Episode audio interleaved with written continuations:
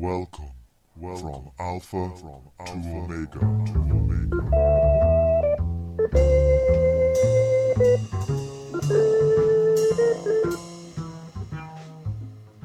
Hello, and welcome to the 32nd episode From Alpha to Omega. Today is Saturday, the 1st of June 2013, and I'm your host, Tom O'Brien. This week's show is brought to you by the Valiant subscribers who donate some cash to the show every month. They are Precious J, Jarek McH, Jeffrey S, and Ambrose A. If you'd like to join in helping keeping the show on the road, you can subscribe or maybe make a once off donation by clicking on the donate button on the podcast website. This week's guest is Professor Doyne the Farmer. Doyne is a physicist, econophysicist, and founder of the Prediction Company, which brought insights from the world of physics to the world of finance and stock markets. He is currently a professor of mathematics at Oxford University, where he co-directs the Oxford Martin Programme on Complexity and is an external professor at the Santa Fe Institute. We get him to talk about econophysics, how it ties in with complexity theory, and what all of this means for the current economic orthodoxy. We also talk about some models he has built that try and replicate the housing crash experienced in the Washington DC area, and how leverage and market impact works to destabilise our economies. But first, we discuss his days as a professional roulette player.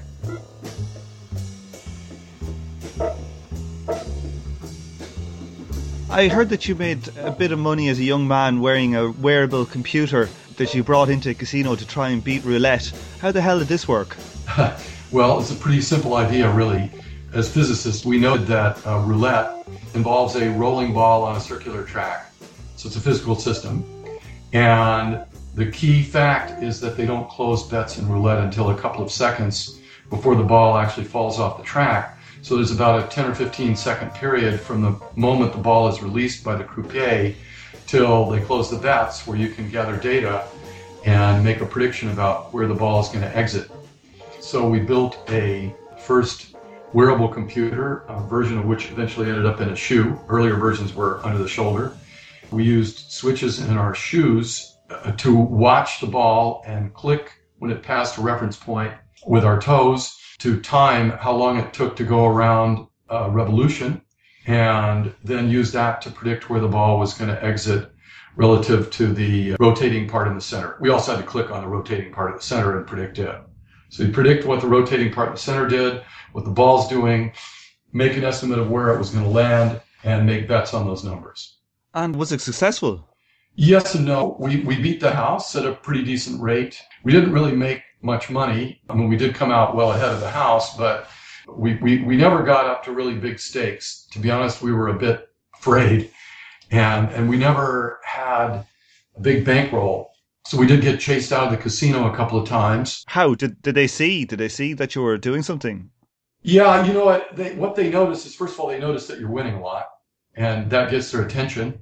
And then they notice if they're paying attention that we, we were we would bet on adjacent numbers on the wheel as opposed to on the layout. And we did that to try and reduce the fluctuations. The problem is if you bet on single numbers, even if you've got an edge, you know, if, if you do it blind, it's a 1 in 36 chance that you get it. Even with a good edge, it might be a 1 in, say, 20 chance that you win. That would be a tremendously good edge, but there's huge fluctuations. So to reduce them, we would bet on several adjacent numbers but the problem is then they notice that, okay, you must have memorized the layout. They notice that you're always betting at the last minute, and then they would get suspicious. We did get chased out a few times. You know, in, in, in hindsight, we should have enlisted some professional gamblers and gotten a big bankroll and gone into Caesar's Palace and played $100 a pop stakes. But we didn't do that.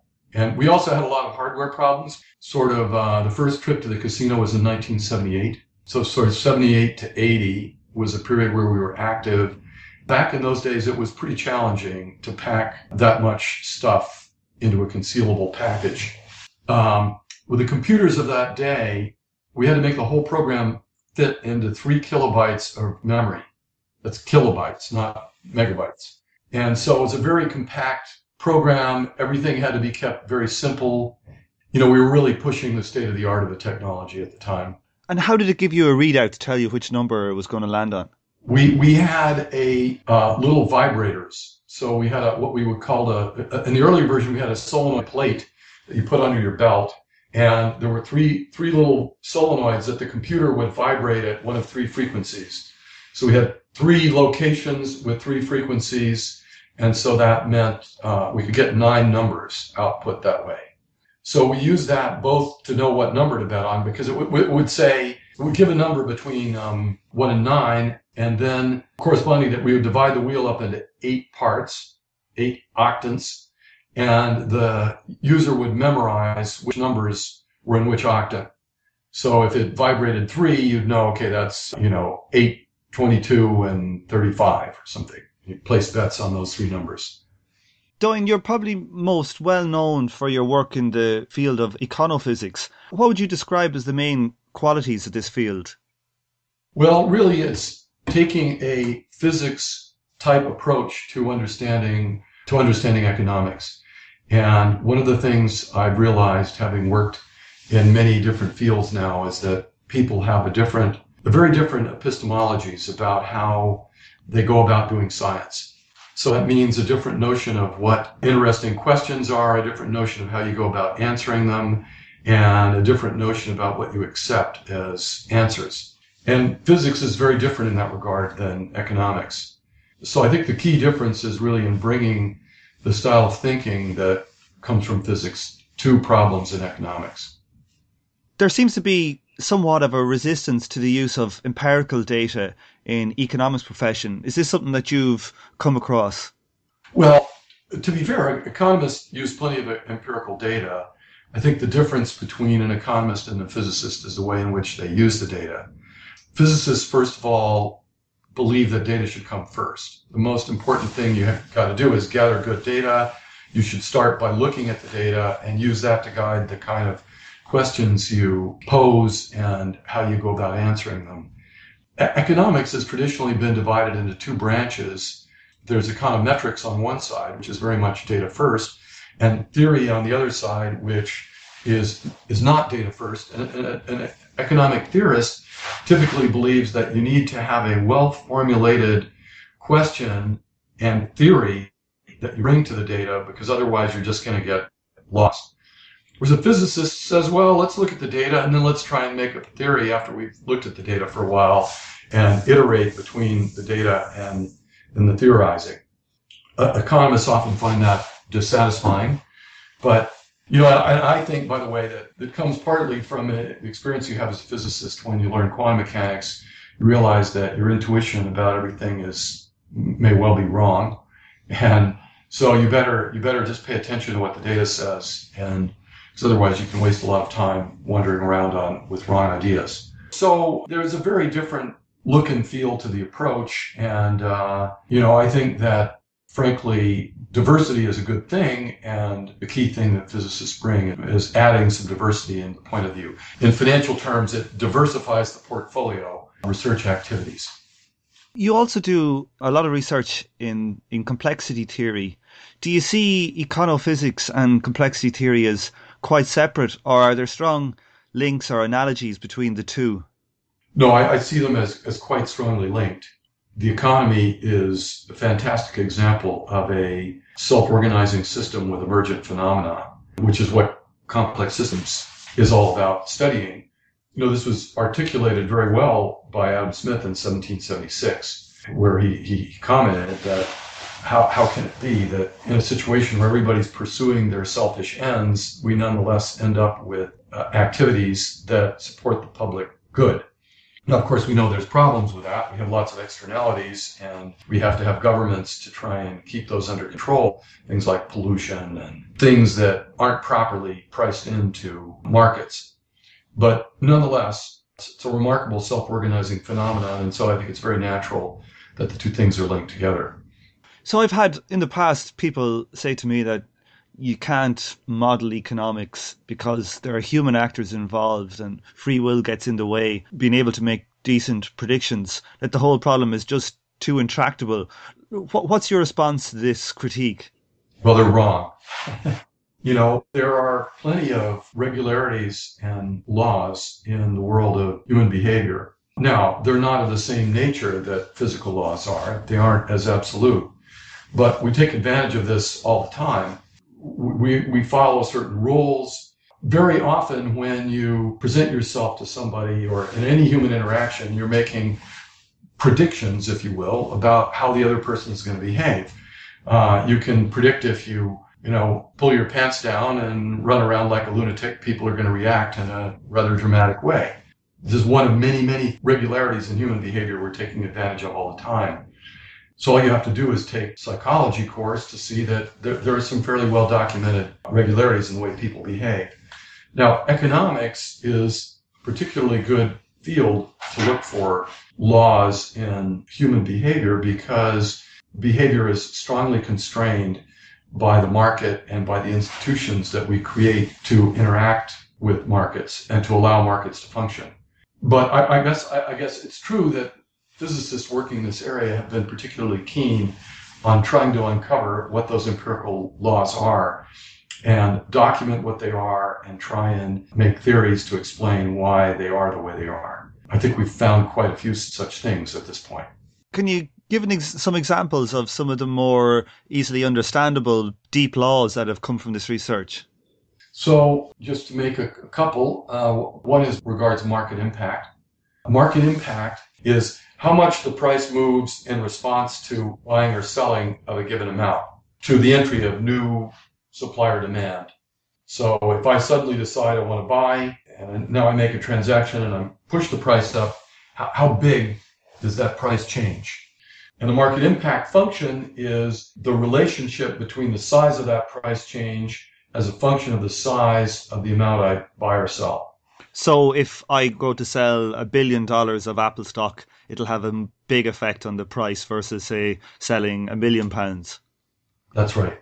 Now, this isn't quite the same thing as supply and demand. I mean, supply and demand is one of the oldest concepts in economics, but with supply and demand, you generally assume that you have supply, which is how much is supplied at different, depending on what the price is, and demand, how much will people demand, depending on what the price is, and then the equilibrium price should be at the intersection of those two curves. The market impact idea is related but a bit different. With market impact, you say, well, if there's a change in the net between supply and demand, also called excess demand, then how much of a change is that going to cause in the price? Now, the interesting thing that has been observed is that there is at least good evidence. I don't think it's 100% solid yet, but it looks pretty good that there is a particular relationship that is universal in the sense that it's there regardless of the kind of market, as long as market execution is happening under orderly conditions. You will transact under orderly conditions. Repeat after me. I shall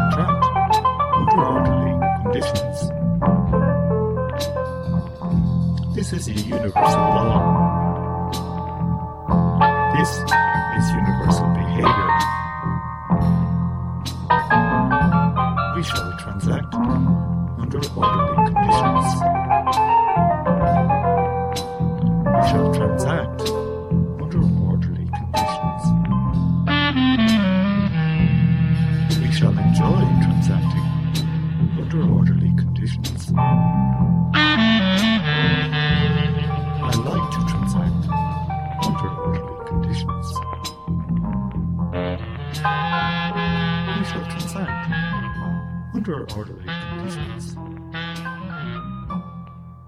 I've recently just watched a, a, talk that you gave on some new work you've done on systemic risks. Banks currently use a measure of risk called VAR, value at risk. I was wondering if you could explain this, how, how this works. Yeah, so value at risk, the idea is that where you try and empirically determine what the distribution of outcomes is. So what can the price on the assets that I'm investing in, what is the what is the distribution of possible values they could have? How much can they change? And you establish a level of a risk that you're willing to take, like you say want to look at an event that will only happen one time in a hundred. So you have a 1% value at risk. And then you look and see, you know, what size move corresponds to that frequency of outcome. And then you make sure that you've set up your portfolio so that if that size move happens, you're fine. What is the importance of leverage in the riskiness of the banking system? Let me first say what leverage is, and, and then let me say why it's important. So, leverage would be if I wanted to buy a stock and I went out and let's say I put $1 down and I borrowed $9 to buy $10 worth of stock, then I would have a leverage of 10 to 1. Now, as I described it, that sounds like a pretty shaky deal, but most people actually use leverage when they, for example, buy a house. If you put 20% down to buy your house, you're leveraged at 5 to 1. So leverage is something that people do all the time. The danger of leverage is that if you say leverage at 10 to 1 and the stock takes a 20% loss, then you just lost more money than you actually invested. You put $10 down and you borrowed $90 to buy $100 worth of stock. If the stock loses 20%, you just lost $20 and whereas you only invested 10, so you actually lost more money than you invested. If you invested everything that you had, you just lost more money than you have. In which case we're in trouble because somebody's going to have to take the hit, the person that you borrowed the money from. So leverage introduces contagion in the financial markets. And the example I just gave, the loss that you made has been now transmitted to the party that lent you the money. And if the party that lent you the money defaults and they owe money to others as well, the transmission goes on forward. Or if other people are counting on that party to lend them money, the contagion can propagate forward. So leverage is a crucial thing in determining how much financial contagion is possible. And the more the leverage is, the more financial contagion is amplified. So you built a model to see how all these factors would play out in time of crisis. What, what were the results and what other factors were important? We, we've done a couple of different things. One is that we looked at the amplification of contagion through overlapping portfolios. If you know, bank A owns a given stock and bank B owns that same stock, and that stock gets depressed in price, and as a result, bank A sells their stock, then that's going to depress the price even further, thereby amplifying the contagion for bank B. So we have a model on that, trying to show the circumstances under which financial contagion gets amplified. We also linking market impact with what we were just talking about, have made a proposal for accounting. And the proposal goes as follows. Normally, when accounting is done, it's done by what's called marking to market. So if I have some assets, I own some things, and I want to know what's it worth, I go out and I look at what it's selling for at this point in time. So let's say I might own Apple stock, and if the last transaction in Apple stock was for $40, I'd take the Apple stock in my portfolio and value it at $40. Now, the problem with that is if I'm a big player and I own a billion dollars worth of Apple stock, if I go out there and start selling it, I'm going to depress the price as I sell it, and I'm not going to end up selling my billion dollars of Apple stock at $40 a share. I might end up selling at an average price of $35 a share. So, in order to have an accurate accounting of my portfolio, I need to take that into account. And that's what we proposed. Taking advantage of work that's been done that shows that market impact follows the universal law, our recommendation is take the Apple stock in your portfolio, use what we know about market impact, estimate the price at which you're likely to sell it, and value your portfolio accordingly. So even if the Apple's selling at $40 right now, we might say, well, really you need to value it at $37 because that's the average price you're going to end up getting when you sell the whole portfolio. Now, This comes into play in an important way when you're leveraging as well. Because if you're leveraging, you can get into trouble because if you're buying up Apple stock, let's suppose you start to buy your portfolio of Apple stock. As you're buying the stock, you're pushing the price up. Well, it turns out that pushes leverage down.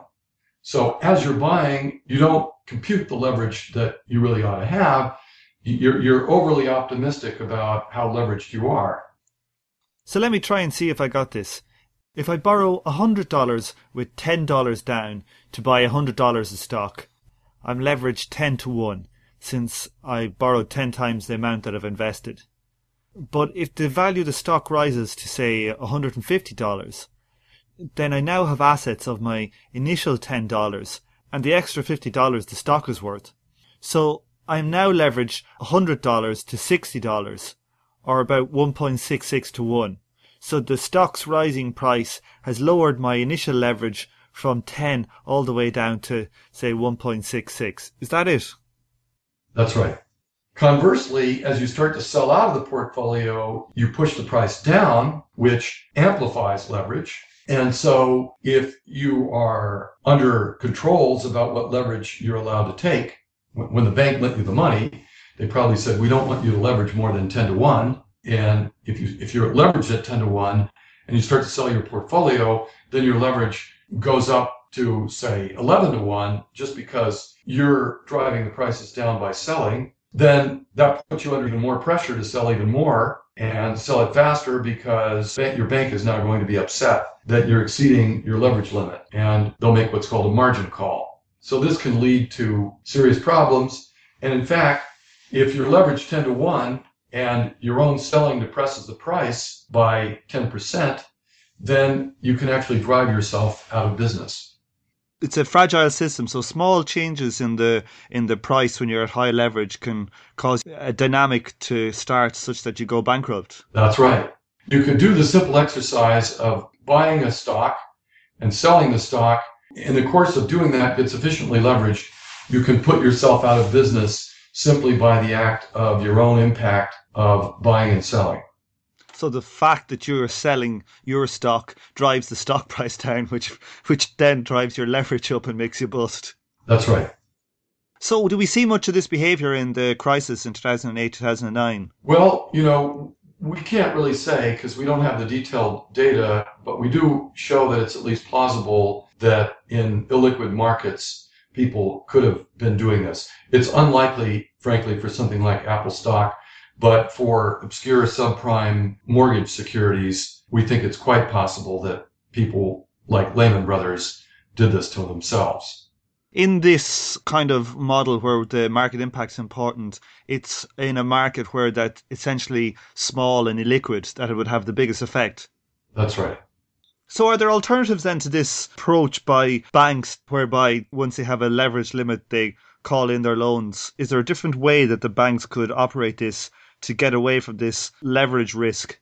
Well, we think the main thing that should be done is that if banks were to use our procedure for doing their accounting, then they would end up marking their assets at different prices, generally lower prices, which will lead to higher leverage.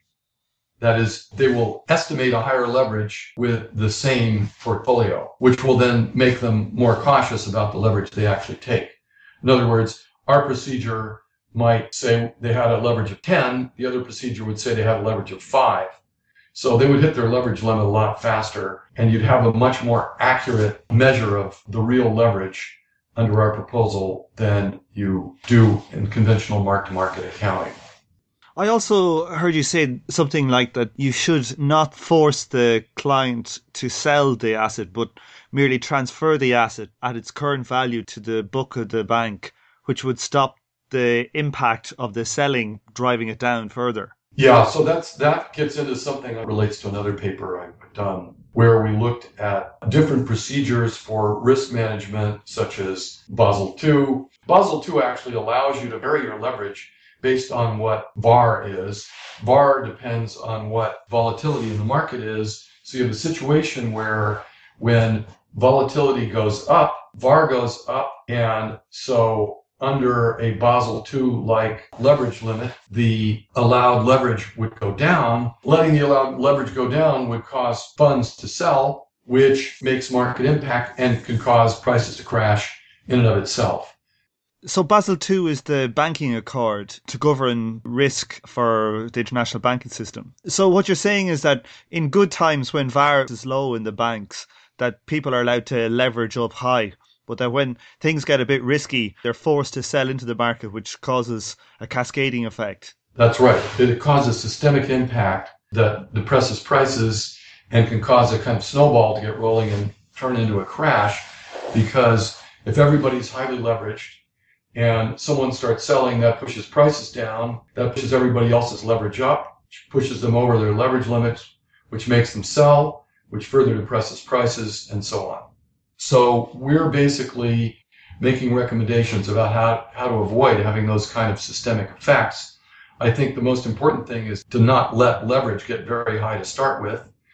But the other thing is that perhaps by having different rules about what happens when leverage limits get hit so that you don't have a triggered wave of selling as a result of the limit getting hit, you could also ensure a softer landing. So, for example, having the selling happen more gradually, you, you, you do have to have some kind of selling going on because you don't want to let leverage get arbitrarily high that's why I, I, said at the beginning, I think the best the best cure is never to get there to start with. Never let leverage get too large.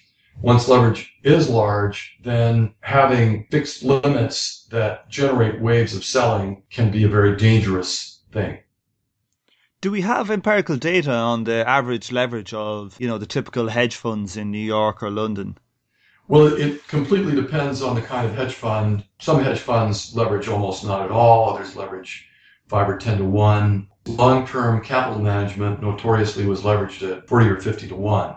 And many investment banks leading up to the crisis, like Lehman Brothers, were leveraged at levels on the order of 30 to 1. So leverage levels have been in many cases extremely high. Now, those kind of high leverages are typically on assets that are less volatile than stock. Nonetheless, if you leverage 30 to 1, it only takes a little over a 3% movement to uh, put you into the hole. Therefore, those kind of leverages are, are very dangerous. Has there been any research done into trying to understand optimum leverage for these funds? Certainly, it's an active topic of research. We've made some recommendations in models that are still fairly stylized. Uh, one of our main goals is to try and calibrate those models accurately so that we can make quantitative estimates about maximum leverages. In the model I mentioned at the beginning, where we have overlapping portfolio risk, one of the things you see is that you enter a zone where the system becomes amplifying. That is, if you sell assets, that depresses the price, which causes me to sell assets, which then depresses the price more, that causes others to sell assets, and you have a runaway chain reaction that just is amplifying any small fluctuation. So that's the really critical leverage point you want to stay well away from that point.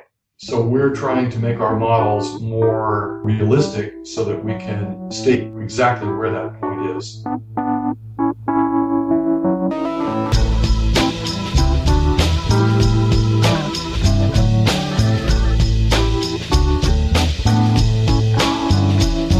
There's a destination a little up the road the habitations of the towns we know. A place we saw the lights turn low, the jigsaw jazz and the get fresh flow. Pulling out jobs and jamboree handouts, two turntables and a microphone. Bottles and cans, or just clap your hands, or just clap your hands.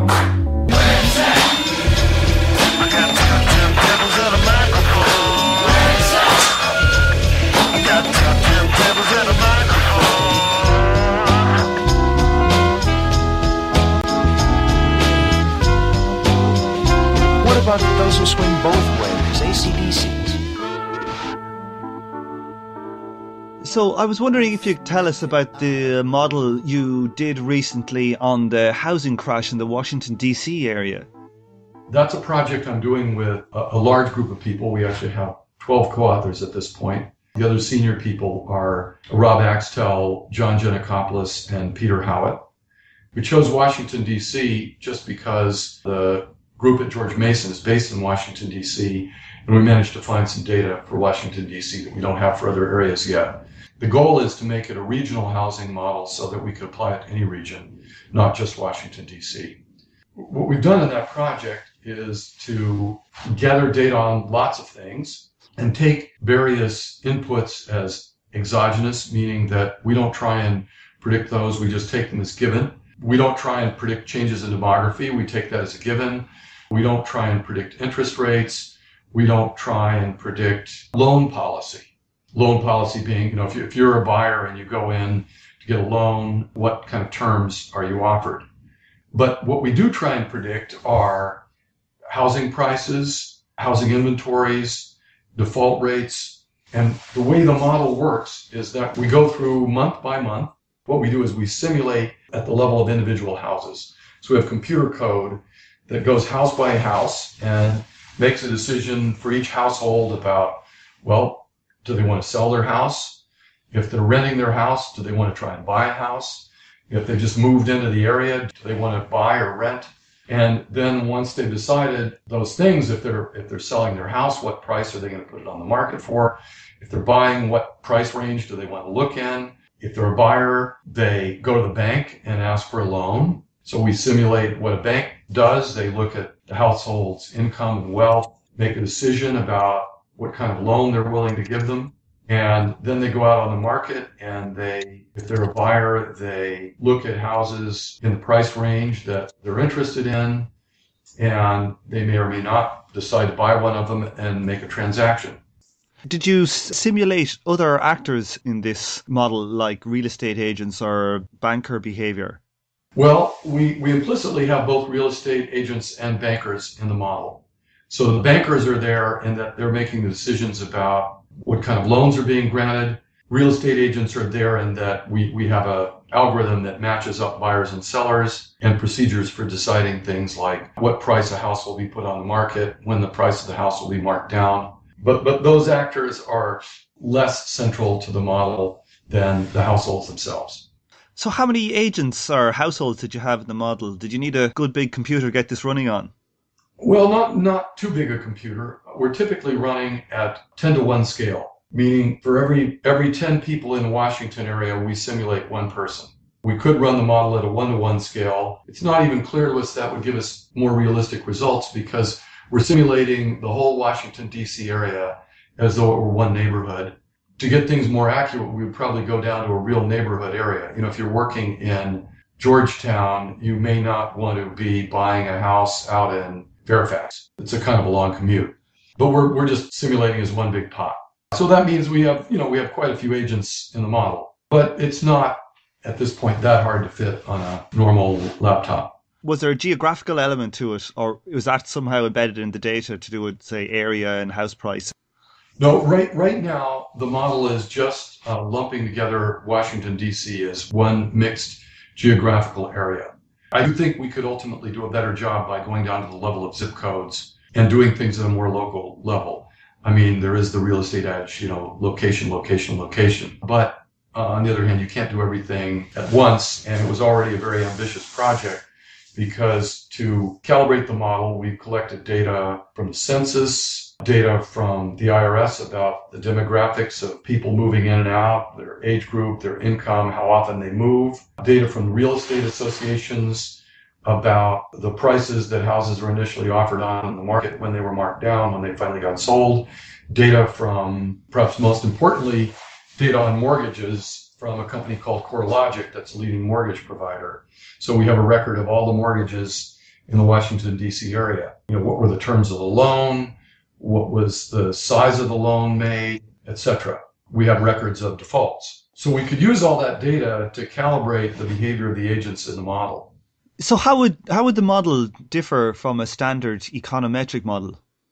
Well, an econometric model would first of all aggregate the data to a large scale, typically a national scale, though there's nothing to say they couldn't do it on a local scale.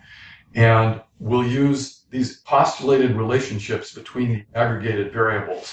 So they would have a model in which you have a variable like housing price, and you have another variable which would be maybe housing supply or interest rate, which would be a much simpler model, and the variables would all be at an aggregated level. In contrast, in our model, houses are getting sold at lots of different prices. Each house in general gets sold at a different price. And we can produce aggregated statistics about what's going on. We can make a Case Shiller housing price index by taking the average of all the prices of the houses sold at a given point in time. But that's not the way the model itself is running. The model actually assumes the agents are heterogeneous, as they're all different.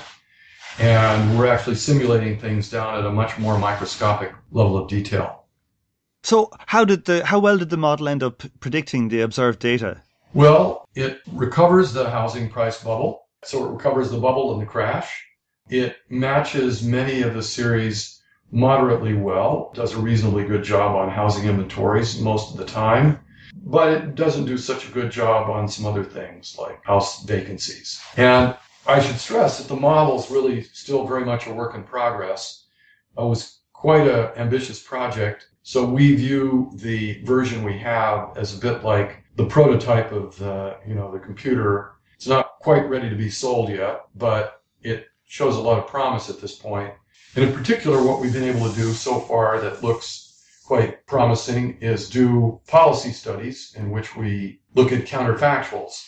We say, well, what happens if we hold interest rates constant during the period? What happens if we hold lending policy constant?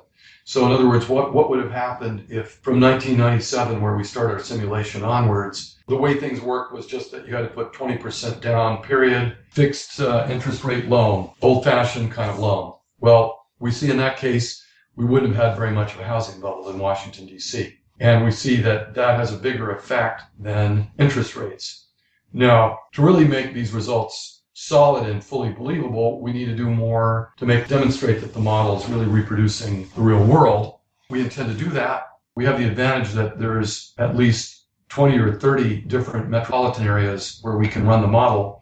As we gain time and experience, we anticipate that, well, we should be able to demonstrate if we can run it on other cities like Dallas, where there was not much of a housing bubble, or Las Vegas, where there was an even bigger housing bubble, and capture the differences between cities from the difference in their inputs, then we'll feel like the model is really solid and we can start promoting its ability to help uh, determine housing policy.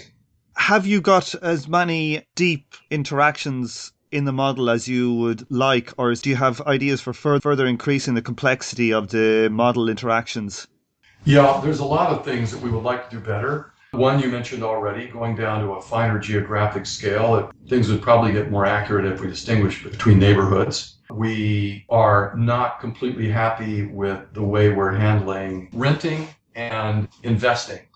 Our, our model is really kind of centered around the typical middle class person that owns their own house and occasionally sells that house and moves to another house that they also own. Uh, we've had a hard time getting good data on renters. We've also had a hard time getting good data on investors. I mean, investors are people who might own 10 houses or, you know, might own large apartment buildings and so on. Investors clearly play an important role in real estate speculation. We don't have that part of the model done as well as we would like. Nonetheless, we think the model's made a, a, a good start, and we're at a point where we've shown uh, kind of proof of principle that it's good enough to merit further work. I was wondering if you had, if you have a mechanism for introducing perhaps fraud into the model.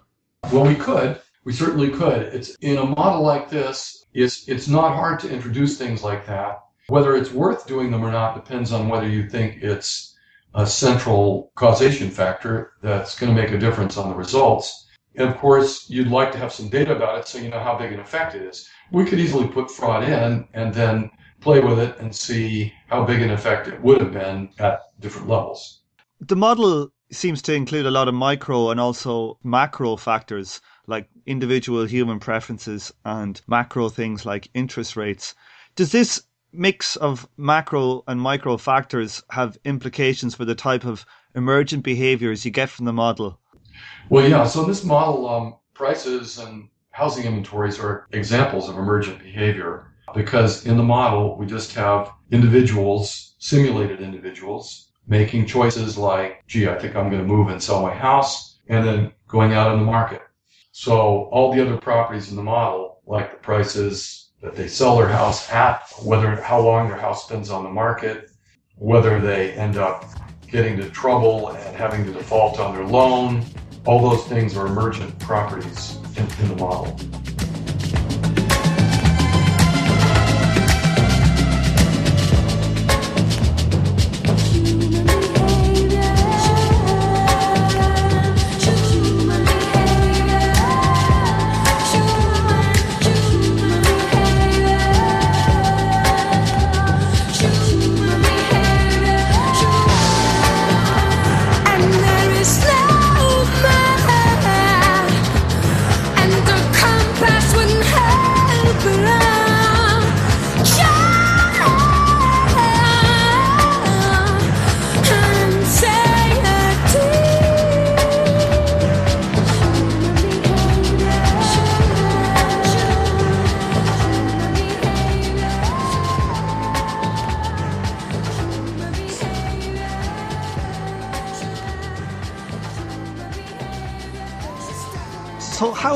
All your results and work being received by the economics profession?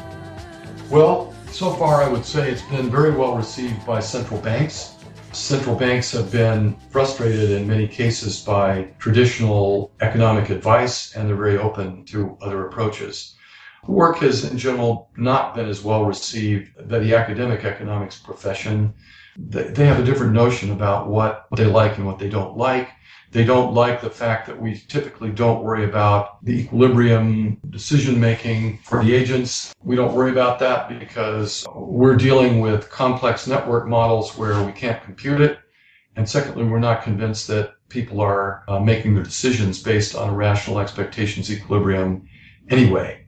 But uh, that makes our models, let's say, suspect to economists.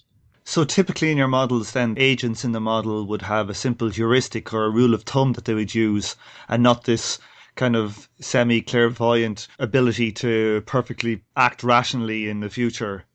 Uh, that's right. You stated it correctly. Now, of course, in fairness, the traditional economic agent is not clairvoyant, and that there are fluctuations in the future they don't anticipate, but they are, in a sense, omniscient, and that they understand who else is in the market and they have correct models and they can infer what the consequences of those models are so that they everybody in the model has self-consistent expectations. In our models people are typically using in contrast rules of thumb and may not result in self-consistent expectations. And we're comfortable doing that because we think that's how real people behave. You hear sometimes non-economists say that economics is so bad is because economists have physics envy and try to make their fields as rigorous and analytically taught as their rocket science colleagues. I've heard you say that, on the contrary, the problem is that economics is very far from physics. What do you mean by this? Well, yeah, to a physicist, economics doesn't look much like physics. It's true that economists use a lot of math. In fact, they use math in a fancier way than we do. Economists typically write papers in theorem proof format. It's very rare for physicists to write papers that way. We use a more informal kind of mathematics. But the big difference is in the, the way the science is done. As I, I, I mentioned at the beginning of the interview, physicists put data first. They're very pragmatic about what a theory should do. A theory to a physicist is something that can link diverse phenomena that are observed in the data to an economist, a theory is a model in which agents selfishly maximize their own preferences. And if you're not doing that in your theory, then to an economist, you don't have a theory. Physicist has a much more flexible and open-minded idea about what a theory is and what a theory should do, and is much more concerned about having the theory match up with data in a more comprehensive way let's say, uh, the ambitions are to make more quantitative predictions. In physics, theories are only as good as the amount of data that they explain. In, in economics, on the other hand, theories sometimes are as good as the amount of ideology they contain. Do you think the reason why work like yours doesn't get exposure in the major journals is because the theories point to the fact that capitalist economies are highly cyclical and prone to depressions and, and far from this kind of Panglossian neoclassical equilibrium state that we constantly hear of? Well, in, in fairness, I think there are plenty of economists who are trying to understand bubbles and crashes and, let's say, misfunctioning states of the market. The difference is that to an economist, they want to see a paper that's written in a certain style, has some elegant mathematics in it, and it follows along in accepted lines of attack. Our papers tend to be coming out from a very different place, following a very different philosophy of how they do things. I agree with you that economic theory suffers from the fact that people are have ideological agendas that are oftentimes not even very well hidden with what they're doing. And I think the problem is that papers are accepted because they make some conceptual point that, let's say, participates in this ideological debate in one direction or the other and not because from some more open-minded point of view they just explained some facts or even noted that some regularities and facts exist in markets. It's a different kind of uh, scoring system about what's considered valuable and not valuable. I've recently just watched a, a noam chomsky lecture on the philosophy of science he talked about how when things get too tough for the physicist they give it to the chemist and when it gets too tough for the chemist, they give it to the biologist, and so on until it ends up on the desk maybe of an economist or a psychologist or a poet. Do you envisage the economics profession divided strictly into macro, micro elements, or do you think the complexity approach might lead away to a kind of a more unified approach? Well, I think I think it could lead to a more unified approach. I think that could could easily end up happening and could be powerful. I think at this point, what economics badly needs, though, is a more diverse approach. Economists have settled on to one way of thinking about the world. And I think that method of thinking about the world has power in some circumstances, but it's limited. So I think the key thing that's needed is to expand what's in the toolkit by admitting other ways of thinking about the world into the tent and seeing what they can do. Through time, unification of knowledge into a single approach can be a very good thing, but it has to happen in a way that incorporates all of the elements, and that's a, uh, in a sense, a more mature phase when um, you can have more unification because something works in, in a very broad way. Well, thanks very much for coming on the show today, Professor Farmer. Well, it's my pleasure. I, I enjoyed talking to you.